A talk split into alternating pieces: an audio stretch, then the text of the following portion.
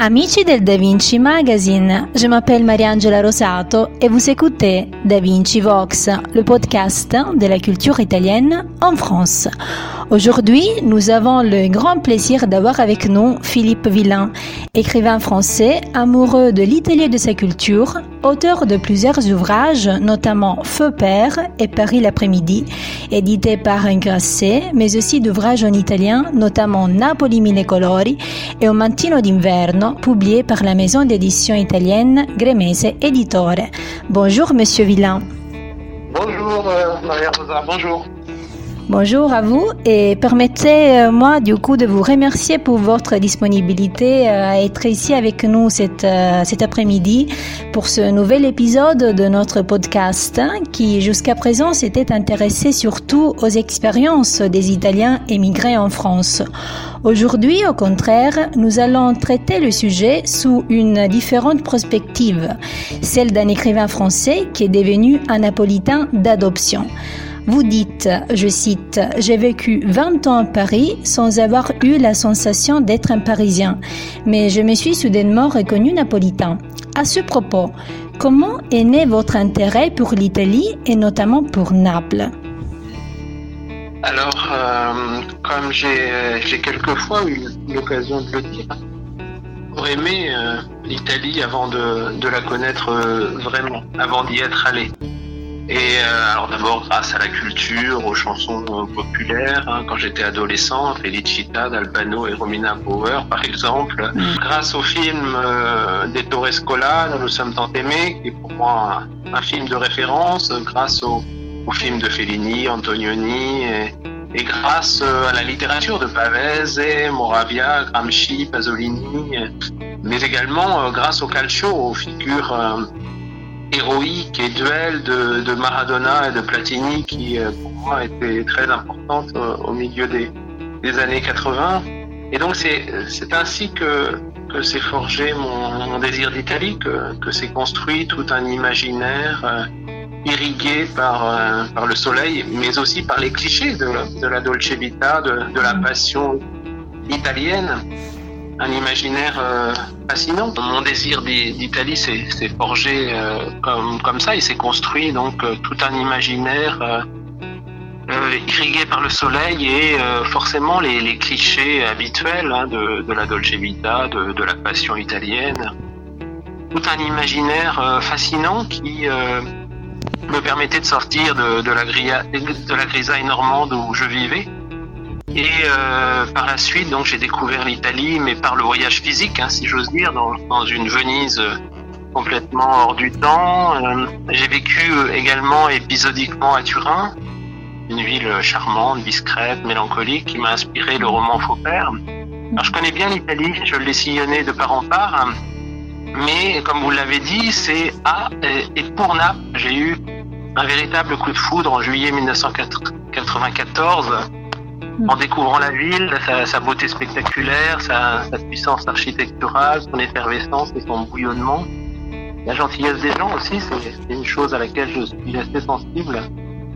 Et ça a été pour moi une véritable rencontre, hein, une rencontre déterminante, puisque je n'ai fait par la suite qu'y retourner pendant, pendant des années, avant de, de décider de, de m'y installer, de déclarer ma flamme à cette ville dans un essai... Euh, vous l'avez rappelé, hein, qui s'intitule « Mille couleurs de Naples mm. ». Et, euh, et donc, bien entendu, non, j'apprécie d'autres villes italiennes comme Rome et Palerme notamment, je trouve Florence très belle, mais sans me sentir citoyen euh, véritablement d'aucune ville, hein, sans éprouver un sentiment d'appartenance euh, comme je l'éprouve pour Naples. Hein. Je me sens profondément, comme vous l'avez dit, napolitain de cœur et d'âme, alors que je vis depuis plus de vingt ans à Paris sans jamais m'être ressenti parisien. Hein. Mmh. Paris, Paris est une ville qui glisse sur moi, alors que Naples est une ville qui s'inscrit en moi. Hein, j'ai, j'ai cette ville dans la peau et, et les Napolitains dans le cœur. Mmh. Bon, c'est très belle cette expression que vous avez euh, dite. Euh, maintenant, effectivement, c'est vrai que Naples a des couleurs euh, extraordinaires, non, qui, qui peuvent effectivement euh, nous attacher à cette ville d'une façon très très forte. Oui. Et justement, euh, vous parliez de, de plusieurs clichés et, qu'il y a autour de l'Italie. Et l'Italie, notamment l'Italie du Sud, est l'endroit où passer les vacances, l'endroit où on peut, où il est possible de se plonger dans un fort univers traditionnel. Et cela implique que très souvent, on a une vision un petit peu enchantée, je dirais même un peu limitée de, le, de l'Italie, qui justement peut se réduire à plusieurs clichés, la dolce vita, la pizza. Pourtant, l'Italie est un pays très complexe et impossible de décrire avec si peu de mots. Pourquoi est-ce qu'il y a, d'après vous, cette conception un petit peu su- superficielle de l'Italie, quelquefois ? Alors, euh, c'est une question complexe que vous me posez. Je pense que, que, que l'imaginaire que l'on a des villes, et comme peut-être d'ailleurs l'imaginaire que l'on a des personnes, hein, repose fortement sur des clichés, d'abord des, soit des images toutes faites que la culture euh, véhicule, mais en même temps des images qui nous permettent de fixer euh, le visage et le corps d'un pays, hein, de le cartographier dans notre imaginaire et de nous initier finalement à son désir de lui. Euh, c'est vrai qu'un certain nombre de clichés nourrissent l'imaginaire français à propos de ce pays complexe, politiquement complexe surtout, mais euh, cela ne signifie pas pour autant que ces clichés sont inexacts et ne comportent pas euh, leur part de vérité. La vision enchantée que vous évoquez, hein, Stendhal, qui n'est pas un écrivain véhiculant des clichés, l'avait déjà au dix-neuvième siècle quand il brosse un portrait de, de la gaieté des Italiens, en particulier des Milanais, et de la beauté spectaculaire de, de l'Italie. Mais je sais aussi qu'à l'inverse, en fait, nous autres Français euh, sommes réduits par les étrangers à d'autres clichés. Hein. Paris, c'est la Tour Eiffel, c'est le bon goût, la culture de l'élégance. Or, cela est précisément un imaginaire cliché, hein, valable pour une minorité de personnes. Hein. Tous, tous les Parisiens ne sont ni de bon goût ni élégants par, par leur seul statut de résident parisien. Hein. Des, des clichés donc qui dissimulent toujours euh, une certaine réalité sociale et la violence qu'elle peut comporter, en fait. Donc à moins d'avoir vécu euh, dans un pays, euh, à moins d'en avoir euh, une intime expérience, je crois que nous sommes toujours prisonniers de, de représentations trompeuses, erronées, et nous ne faisons jamais finalement que réduire euh, la complexité euh, d'un pays euh, à des étiquettes, des représentations toutes faites, soit des clichés. Au fond, le plus grave, pour moi, hein, ce, ce, ce n'est pas d'avoir des clichés, nous en avons tous, mais c'est de ne pas chercher à les dépasser et à voir euh, ce que ceux-ci euh, dissimulent. Et, et je sais de quoi je parle, puisque dans mon essai « Mille couleurs de nappe », donc je discute justement cette entreprise de, de réduction euh, clichéique, hein, dont la ville de Naples est, est, l'o- est l'objet et la victime. Et je pose cette, par exemple cette question, hein, pourquoi associe-t-on d'emblée Naples à la Camorra et, la dé- et à la délinquance ? Alors qu'on n'associe pas Tokyo, qui, qui est pourtant la, à ce qui est pourtant la plus grande mafia du monde, celle des Yakuza, mais plutôt on associe le Japon au bien-être, à la propreté, toutes sortes de clichés qui ne sont pas faux, mais qui sont eux-mêmes réducteurs. Mmh. Donc, euh, pour, pour bien connaître Naples, plus que l'Italie, finalement, je peux dire que depuis que j'y vis, c'est une ville qui nous aide justement à, à repenser euh, clichés et les prismes réducteurs. Et je dis pas là que ces prismes ne sont pas vrais, mais qui ne montrent qu'une partie de la ville et qui, en quelque sorte, qu'ils, qu'ils, qu'ils en viennent à, à biaiser notre, notre représentation même. Mmh.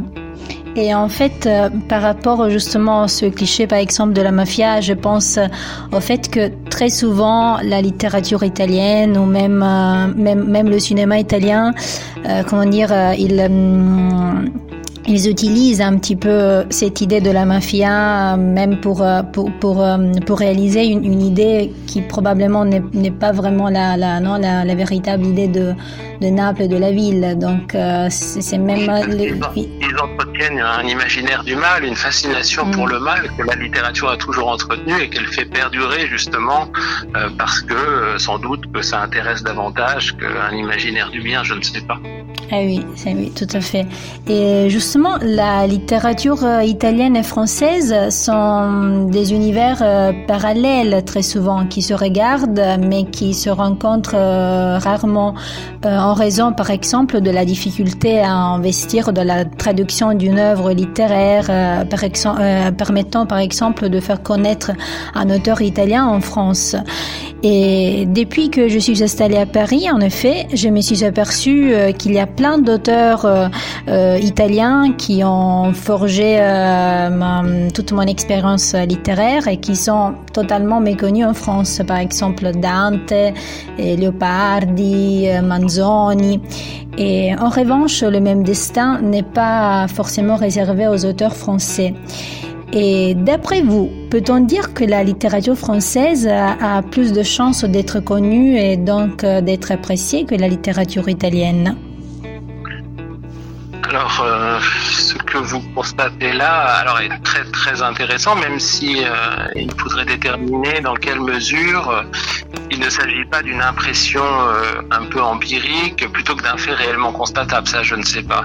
Mais euh, en admettant euh, votre euh, hypothèse, c'est-à-dire que la littérature italienne serait méconnue, peut-être mésestimée, hein, comme vous le suggérez, par la culture française, alors effectivement, cela nous porterait à nous intéresser aux, aux politiques culturelles ainsi qu'aux programmes éducatifs qu'un pays de culture euh, comme la France euh, a pu développer au cours euh, des dernières d- décennies. Et, et il est vrai, hein, cependant, et Et ma formation universitaire vous donnera raison que durant mon propre parcours à l'université de Rouen et à la Sorbonne, je n'ai pas rencontré beaucoup d'écrivains italiens, sinon Pirandello dans un programme de littérature comparée.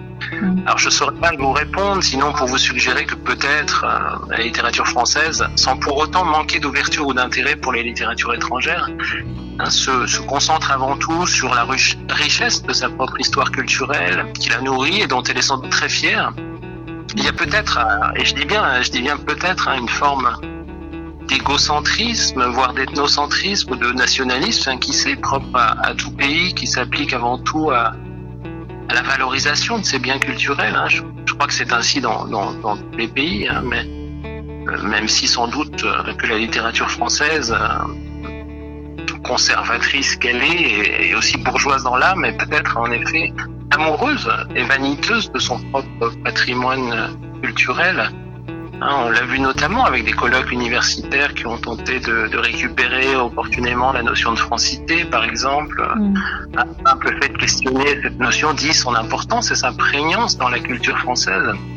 Donc, en même temps, on peut dire également qu'il est difficile de, n- de ne pas construire des politiques éducatives à partir de grandes œuvres d'écrivains français que sont celles de Proust ou de Stendhal, par exemple, pour ne citer qu'eux, et on voit euh, l'hommage qui a été rendu à Proust cette année, euh, l'importance et tout l'intérêt de consacrer cette œuvre, hein, de, de réparer en même temps les injustices qui ont été faites à, à cette œuvre, qu'on a souvent euh, accusée d'être euh, ennuyeuse. Hein. La, la vie est courte et Proust est trop long, on dit souvent, et, et finalement, que finalement peu, peu de personnes ont, ont sans doute vraiment, euh, vraiment lu euh, profondément. Euh, mais je pense qu'il ne faut pas monter en vérité une culture euh, contre une autre, hein, que ce, ce n'est pas parce que les politiques culturelles survaloriseraient, je dis bien, hein, on est toujours dans votre hypothèse, hein, la littérature française, que, c'est, que ces politiques dénient forcément l'importance de la littérature étrangère en fait.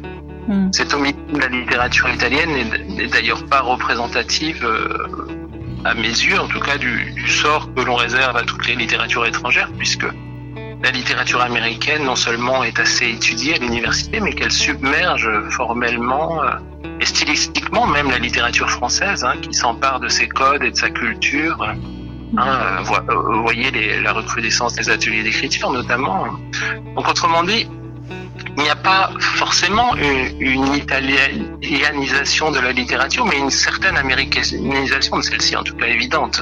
Mm. Hein, et, Et, et par ailleurs, le problème que vous soulevez, c'est, c'est un sujet qui m'est cher et que, à mon échelle, j'essaie de combattre en menant euh, un projet littéraire interactif, hein, grâce à Jenny Gremese, qui soutient fortement cette mmh. idée de, de créer une passerelle entre la littérature française et la littérature italienne. Hein. Dans, dans un premier temps, nous avons ainsi demandé à, à dix-huit écrivains français d'écrire sur leur représentation de l'Italie avec Bella Italia, et puis là, plus récemment, hein, c'est le projet sur lequel je suis en train de, de travailler en ce moment, euh, demande à des écrivains français de décrire un écrivain italien qui a compté pour eux, qui a marqué leur parcours d'écriture. Alors c'est un projet qui verra le jour l'année prochaine, mais tout cela pour vous dire que euh, la présence de la littérature italienne dans la culture française est importante, en tout cas à mes yeux, et à défaut d'être une politique euh, peut-être vraiment éducative, c'est une politique éditoriale essentielle, hein, singulière dans le paysage que, que développe, euh, qu'on essaie de développer, euh, en tout cas avec les, les éditions Gremese. Et peut-être en fait ça serait intéressant de travailler aussi euh, dans l'espace scolaire, du coup pas que sur la littérature italienne, mais faire en sorte qu'il y ait euh, des études un petit peu comparées justement euh, qui puissent euh, mettre en valeur les littératures même des autres pays européens. Et je ne sais pas si, qu'est-ce que vous en pensez vous de ça, donc de, de créer même un espace dans le, dans le domaine prêtement scolaire. Oui, absolument. Oui, mais je, je crois qu'il y a quand même déjà une coopération assez active entre, au moins entre les universités, euh, entre des revues aussi qui qui, qui partagent, qui partagent ça. Euh, mais en tout cas, oui, évidemment, il faut que cette cette culture-là, cette relation, se, se diffuse un peu dans dans tous les territoires de la culture. Mm. Et j'aimerais qu'on termine cet échange avec une question que je pose à la plupart des personnes que j'ai le plaisir d'interviewer. Normalement, je demande ce qui pourrait signifier d'être un Italien en France. À vous, j'aimerais plutôt vous poser la question inverse.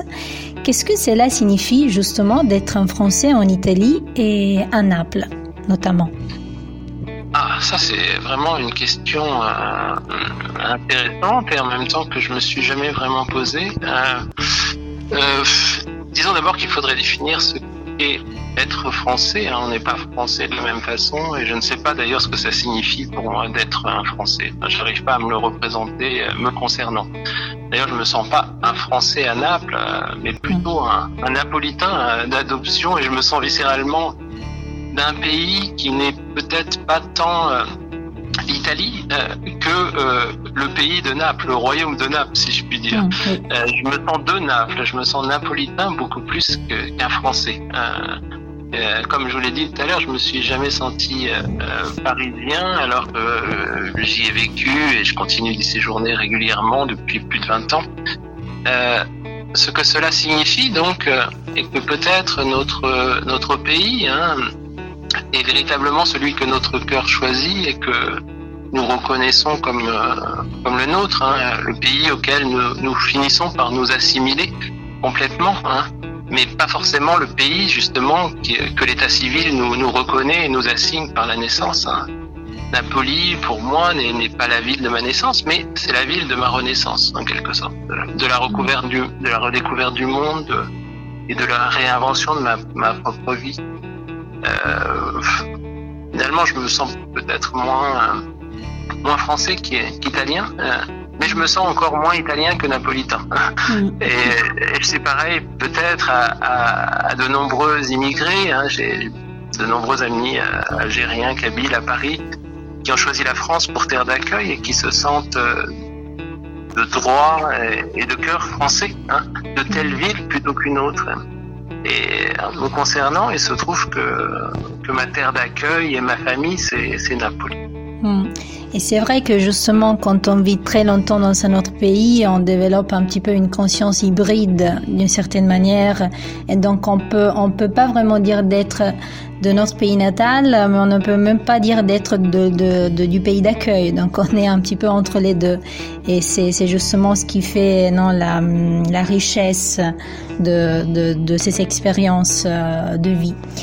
Et... Oui, une conscience hybride et une sorte d'exil intérieur en fait. On est toujours, on est, on est, on est jamais là où on devrait être. Et on est d'ailleurs jamais reconnu vraiment euh, comme ça, parce que en, finalement à Napoli on m'appelle souvent français. Le français on me détermine par ça. Mais quand je reviens à Paris, euh, on, on me dit que je suis le napolitain. Eh ouais, euh, donc c'est, euh, c'est, c'est toujours comme ça. Ouais, c'est la même chose qui me passe, à, qui se passe à moi aussi à chaque fois que je rentre chez moi.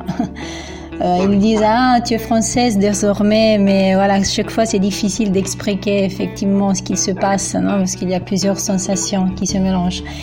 Et du coup, je vous remercie, Monsieur Villain, pour euh, cet agréable échange. Ça me fait très plaisir de pouvoir euh, parler avec vous. Et je, je remercie tous les amis du Da Vinci Magazine pour avoir écouté cette interview. Je vous invite à suivre les actualités de la maison d'édition Gremese et à découvrir l'ouvrage Napoli mille colori de Philippe Villain. Euh, rendez-vous au prochain épisode de Da Vinci Vox, le podcast de la culture italienne en France. Ciao ciao!